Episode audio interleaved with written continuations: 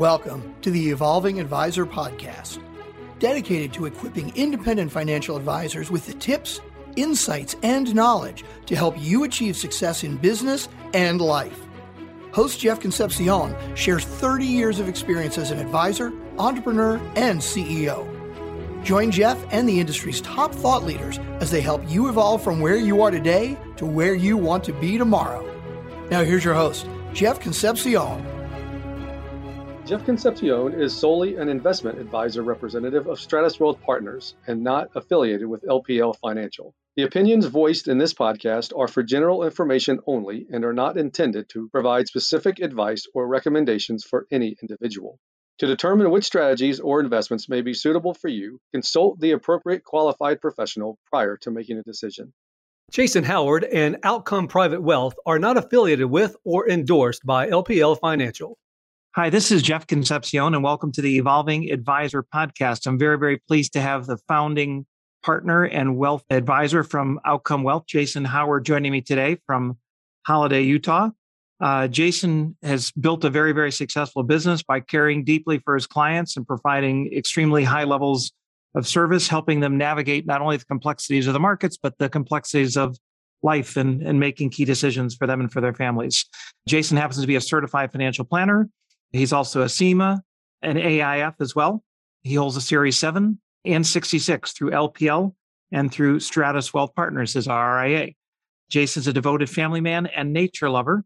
And there's a lot of nature to love in beautiful Utah, one of my prettiest and most favorite states in the country, uh, where he lives with his wife and three children. Uh, he believes that money's greatest value is the time it can buy, and that's something he lives by every day and something he works hard to coach his clients on to help them achieve balance along with their financial success. So, with that, Jason, thanks so much for joining me today. Oh, happy to. Appreciate the time, Jeff. Yeah, great to have you. So, I always like to get a sense as to how people came into the industry. Some did it with intention, and most others sort of stumbled. Uh, can you tell us what your path was into wealth management? I'd say I was one of the ones that kind of stumbled, fell into the industry.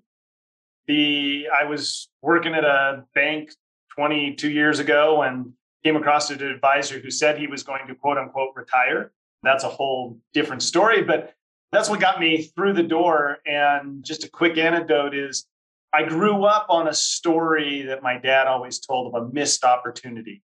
And you got some time, sometime we'll, we'll go dive down that. But that missed opportunity story has always motivated me to look when an opportunity comes at me much more carefully. And when I had the opportunity uh, to you know, become a junior advisor 20 some odd years ago. It took me about 24 hours to think about it. And I said, I want to be that guy. And that was history. I've, I've been here ever since. It looks like it was a good decision looking at what you guys have built today. Yeah, I can't say that I regret the decision in any way. So, talk a little bit about sort of the path that led you to where you are now with Outcome Private Wealth. So, maybe how you got started in the industry. And I don't know if that was a suggestion that you started off in a bank channel and and then what kind of led to the independent route for you. Yeah.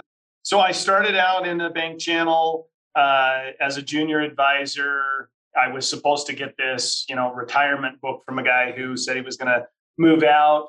And he did the one thing that I absolutely dreaded the first day I walked in the office. He handed me a stack of phone numbers and said, get on the phone. So I literally was in the bank channel where they're supposed to refer everybody to you, and I started dialing for dollars my first week. Got through that, I decided I was committed and I was going to do it, and uh, you know, evolved through that channel pretty rapidly. Um, learned a lot from those around me, and you know, did it mostly through lateral thinking. I don't think in boxes. I don't think that there's a specific way that anything has to be done. I adopted the philosophy the first day that no was not that way. It did not mean it couldn't be done. It just meant it couldn't be done that way. And so we've always just gone with that philosophy moving forward. In fact, every one of my associates knows that before they come to me and say, Jason, it can't be done, they better have made darn sure it can't be done. It's funny to hear you say that because I believe that 99 out of 100 times you can get there. You may not get there the way you thought, it may not be exactly how you planned to, but and occasionally there's that things can't get done but from what i found it's extraordinarily rare if you really pursue and push and so it's interesting to hear you say that so i know that the independent path for you is something that you've given thought to for quite a while what ultimately led you to uh, take your team independent You know, I, it took a catalyst because it was always something that was in my mind as, hey, you know, there's there's the independence, there's the freedom, there's the opportunities there. And so it had always been in the background. But ultimately it took a catalyst. It took an event at the previous firm that said, you know what, this firm cares more about the way they do business and the way their bottom line looks and the way their reputation looks than they do about the client. And I promised myself when I started this business that I would never move channels just for a different name on the building. I wouldn't move channels just for a paycheck. I would only move it if I could increase what I could bring to my clients. And the only way to do that coming from the channel that I was in was to go independent because that was the only way we could actually have the ability and the freedom to bring more to clients. And so that's what brought us here.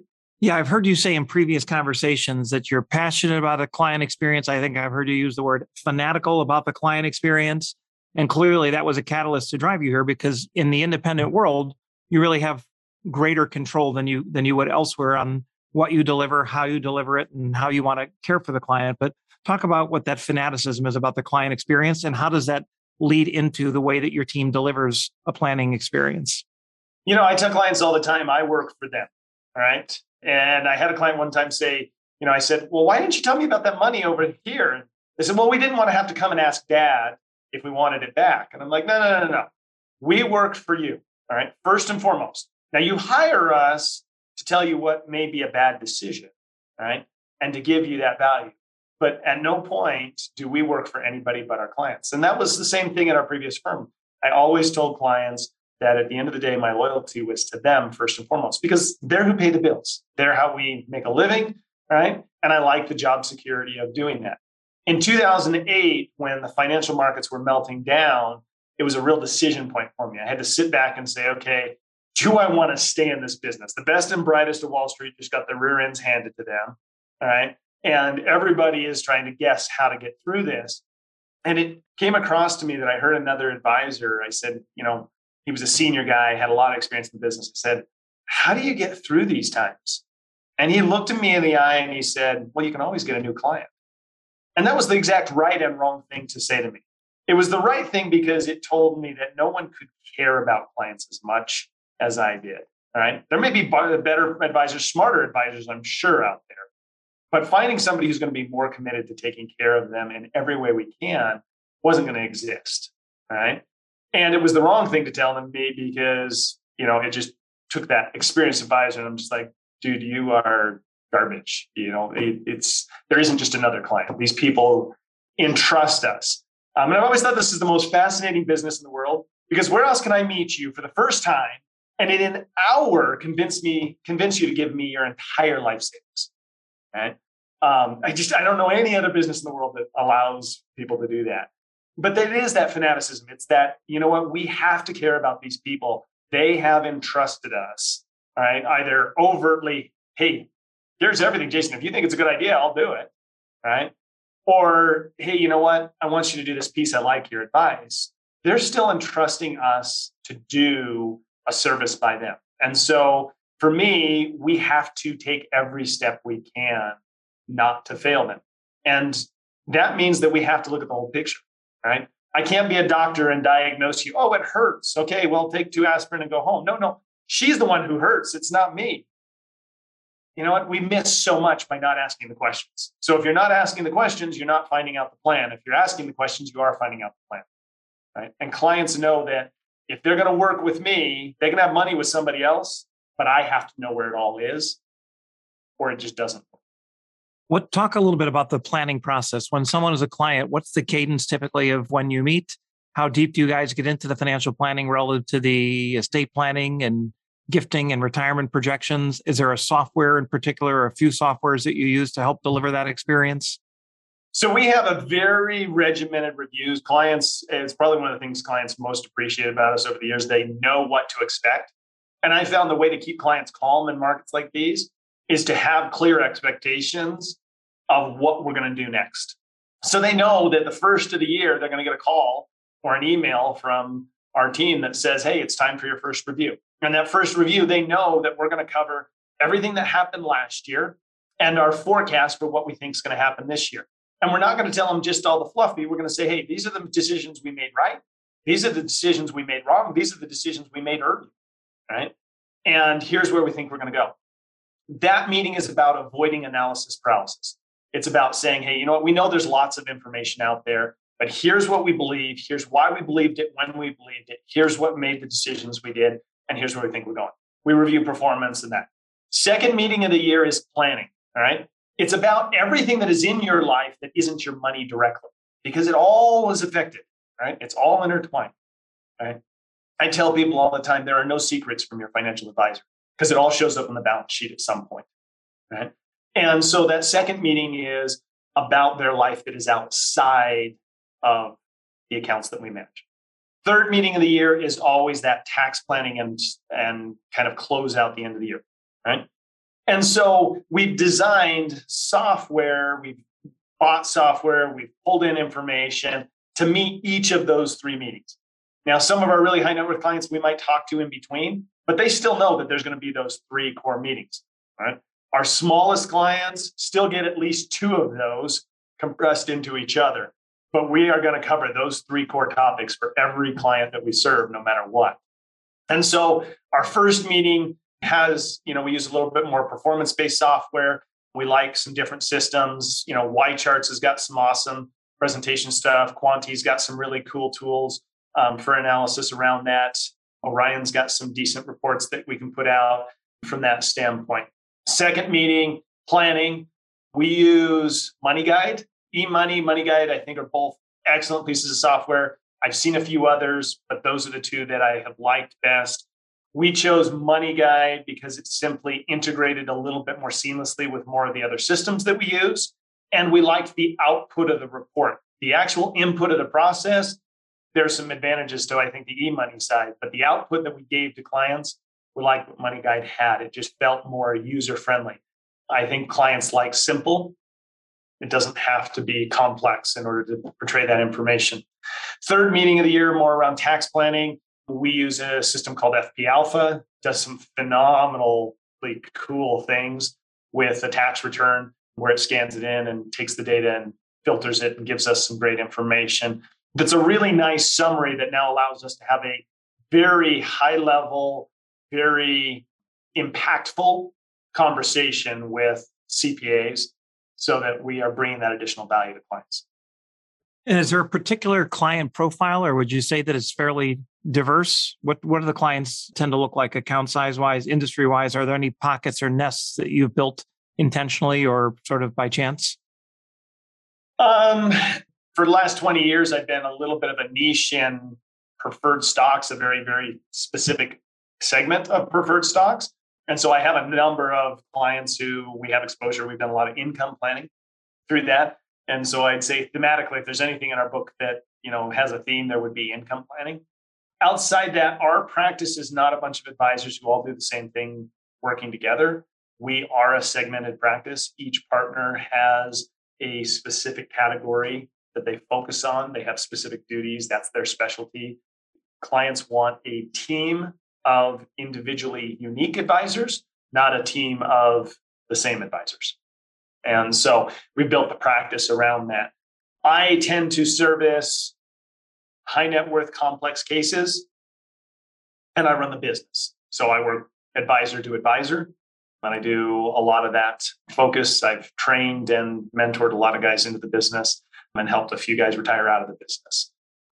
But high net worth complex, uh, my book is less than 100 relationships that I deal with on a day to day basis of clients. And if you did an average net worth, I'm probably somewhere in that three to 10 million as an average. But we service everything from, you know, nine figure net worths down to, for me, I don't do anything under seven. So nothing under a million dollars for me personally. But our practice handles the full gamut. No, that sounds good. And can you talk a little bit about client acquisition? Was there a particular process in the early days? I know you you said you were dialing for dollars and making new relationships, but how has that evolved? And how have you acquired a lot of the clients that are in the book today? And how do you develop sort of new business presently and going forward? Yeah, you know, I always wonder how I do that because I, I constantly am looking at that going, how did I get where I was? it's about that service model. It's literally driven around how do we deliver to clients and how do we get them talking about. My fantasy is always that you're at a cocktail party and you say to whoever, Hey, I just sold my business. Hey, I'm thinking about doing this. I came into some, you talk about money, and somebody in the room says, Have you talked to Outcome Private Wealth? Not that they're the only ones, but have you talked to them? When we have that kind of word of mouth reputation of, if you haven't talked to them, you got to at least have them on the table. That's when I know we've succeeded. And so everything I do is around that. My wife rolls her eyes every time we go anywhere and somebody asks me a finance question. She's like, Did you have to ask that? He's going to talk forever now. Right.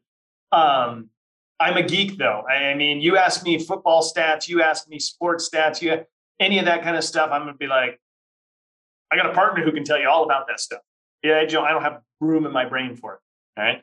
But you want to talk finance or you want to talk outdoor, I can talk all day long. So I live what I do. And I think that's the way that we gather clients most. We moved, what, three months ago? And I'm the only guy in the office uh, thus far, but I've had five new clients join that were not clients, not even contacts before we left.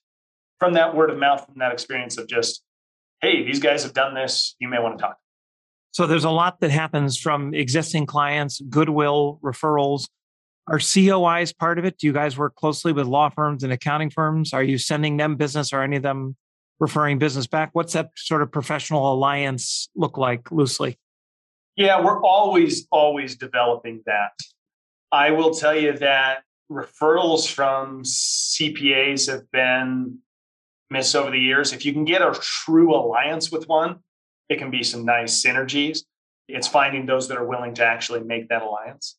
Attorneys, I think it's the type of attorneys. The problem with estate attorneys is, is that by the time you find them, every guy out there is sending business to them.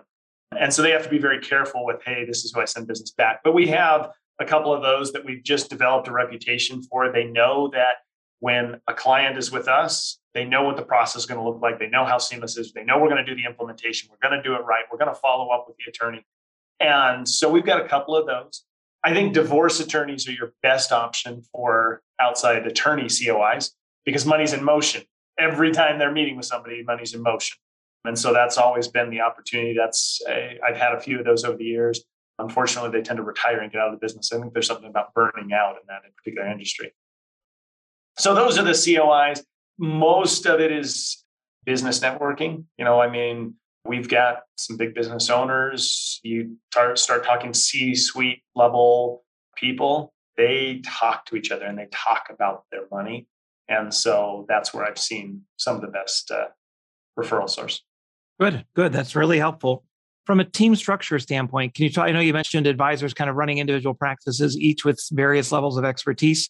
But can you talk what the firm looks like from a structure standpoint in terms of partners and support and kind of how you've built the infrastructure to deliver that client experience? Yeah, so we are, like I said, it's it's a team of specialists each in their own area. So I'll start with kind of the associates. I mean, we've got one associate who her job is onboarding and client experience. Right. So if you're a new client in the first 90 days, she has a roadmap of exactly what you're going to go through during that 90 days. And it's check the box, go through. She then would hand you off to our operations specialist. All right. That associate is tons of years of experience in operations, and she just executes really quickly, really efficiently, follows up. All right. We've got a very strict follow up guideline at the firm, whether it's email, text, or phone call we're very, very particular about that. And then we have a associate who specializes in all of our trading and research. All right. So we don't have three associates who handle everything, although they've all been touching every client recently, but they each have their specific duties. There is a designated backup for when you're out of the office. So we don't cross train everybody in every duty, but we cross train at least one or two other people in each area. Then you get to the partners. I've got one partner who specializes in behavioral finance, how you think about your money. And that's his passion. He loves people, he loves the process of that, he likes planning. And so he specializes in that real behavioral side of the financial picture. I've got another partner who focuses more in the ERISA world and you know what eh, designations you need to have there and what's or the right type of plan. So he does a lot of retirement focus, a lot of income planning, and really kind of acts as our specialist on that income planning side of it. And then myself, like I said, planning is is my world, complexities, um, where I can dive in and really look at the nuances, coordinate with the attorneys, the CPAs. Is where I have some of my most fun. I will say that every partner in our firm is credentialized. Right, we're CIMA, CPWA, CFPs, AIFs, masters in finance, masters in economics. We believe heavily in being credentialized and in constantly moving that needle and improving what we're bringing to clients. No, that's super helpful. I know you mentioned earlier, I think before we started, that the team has been together for give or take close to a decade in large part. I'm sure there have been some additions as you've grown. Anything unique from a compensation or bonus standpoint?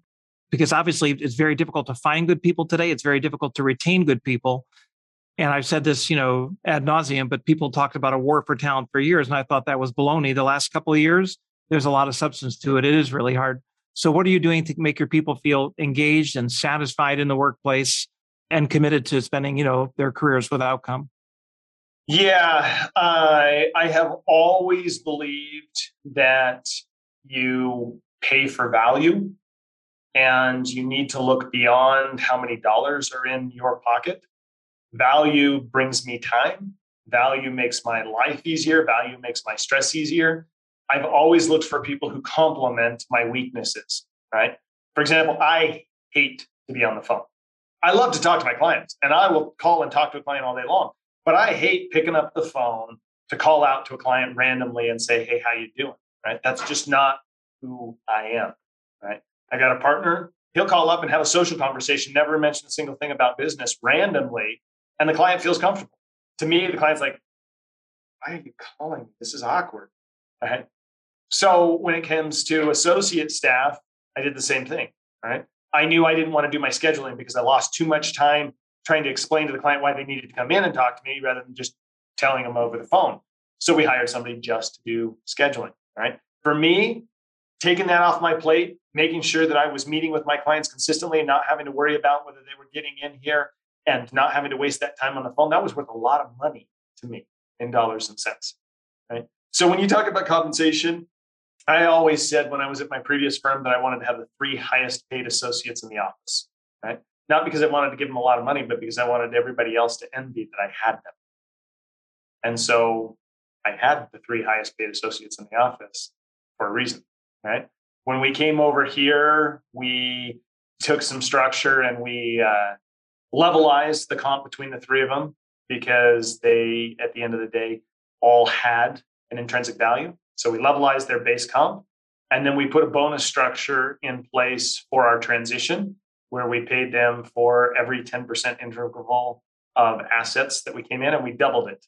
So they started out with a bonus and then it doubled for the next 10%, it doubled from there for the next 10%, and it doubled from there.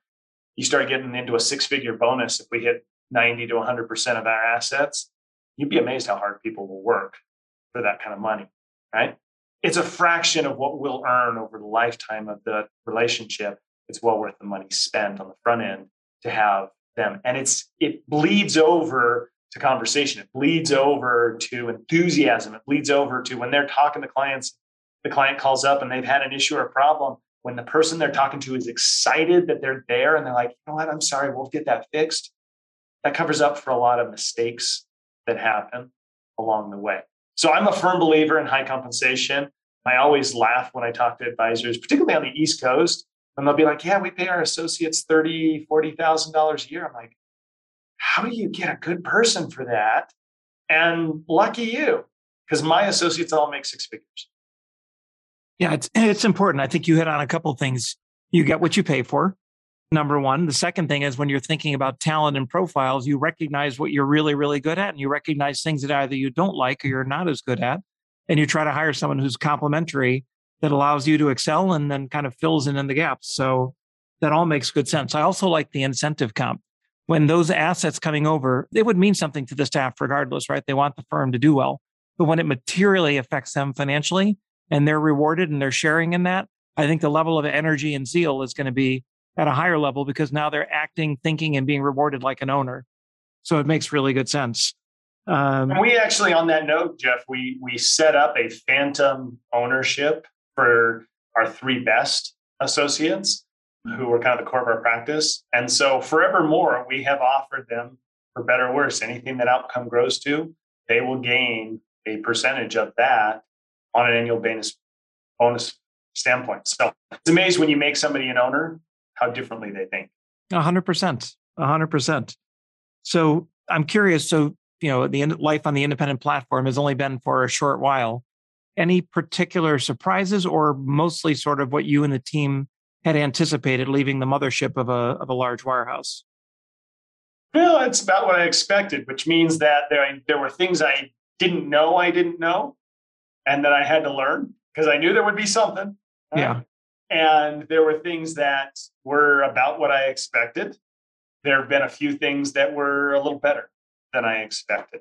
But no, it's it's been pretty much, you know, what I thought. I will say that uh, learning to deal with benefits and HR and payroll, I knew I'd have to do that. I knew it wasn't going to be like fun for me, but some of it was like pulling teeth. In fact, I actually had to have a tooth pulled during this whole process. That may have been why. Those, so are, the th- those are the things that we delegate, the things that you don't like doing. That's where we go to those three rock stars in your practice and continue to delegate. So you got it. So what advice would you give to folks who are looking to grow and build, you know, a business that can last over time? It sounds like, you know, driving a tremendous experience to the clients makes them sticky. It makes them great at referring. It sounds like bringing on really talented people, compensating them really well, and recognizing them as partners. What else? If, if I'm looking to build an enduring business and a growing business, what would you say are some of those key ingredients that have helped you and the outcome team? See, and I was hoping you'd ask me if they were new in the business, how to get into the business, because I'd tell them don't, because I don't want any more competition. It makes it easier on me. Oh um, you know, if you want to grow your business, you want to grow your practice. All right. I have an old saying from when I started, and it's you need cheeks in the seats. Right? Find your niche, find your unique way to put people in front of you because there is a volume to what we do, right? And the more people you can be in front of, the more chance you're going to have of opportunities to do that. Now, if you put yourself in front of the right people and you have the right skill set, you're going to win a lot, right? So those are other two components is not just putting people in the cheeks in the seats, but also putting the right cheeks in the seats, right? And that can be different. There are so many different models to this business, so many different ways. I see guys who do it in sheer volume. I see guys who specialize more in high net worth. I mean, I know guys who have like 10 people in their practice and that's it. Right. And that's that's all they want you guys like me who are somewhere in between. And I, I've seen guys with thousands of clients, and I've been there. I mean, at one point, I had 2,500 relationships. It was not the model I wanted to live my life by.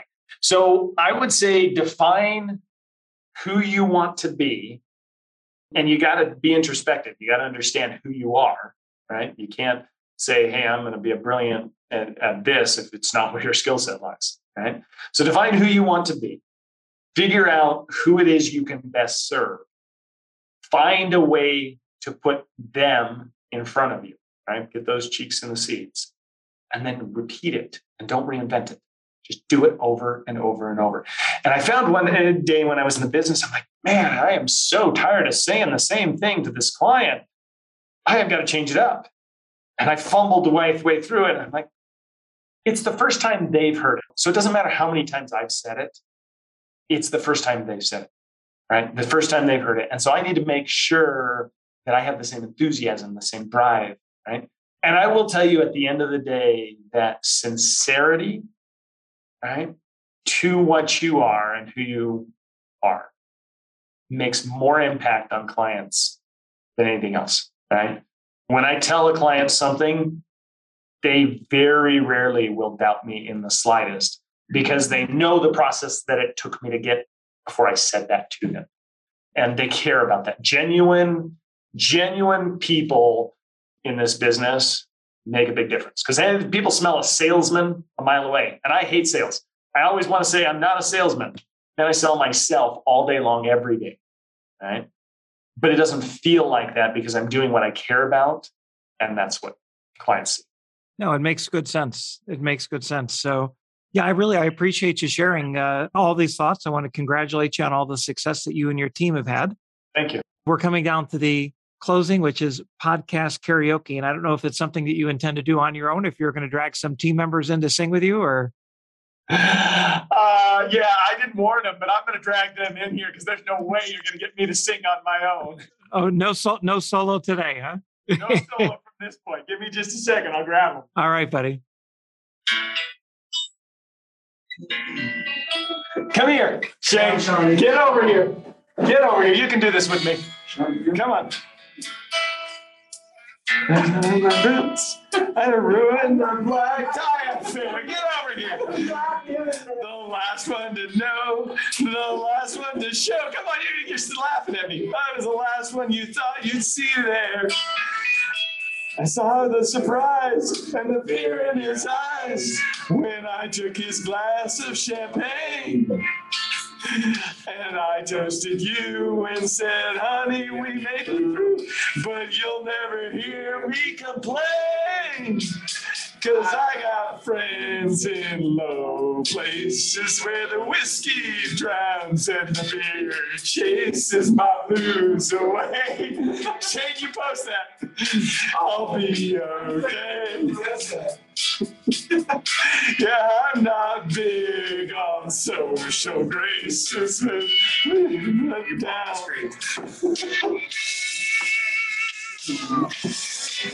oh man, Jeff, I must like you to humiliate myself like I that. I don't think I've ever seen anybody have more fun the entire time than you guys.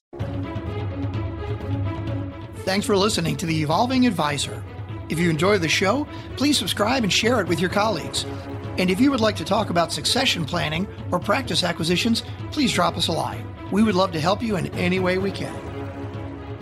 Advisors associated with Stratus Wealth Partners may be either one, registered representatives with and securities offered through LPL Financial, member FINRA SIPC, and investment advisor representatives of Stratus Wealth Partners, or two, solely investment advisor representatives of Stratus Wealth Partners and not affiliated with LPL Financial. Investment advice offered through Stratus Wealth Partners, a registered investment advisor and separate entity from LPL Financial.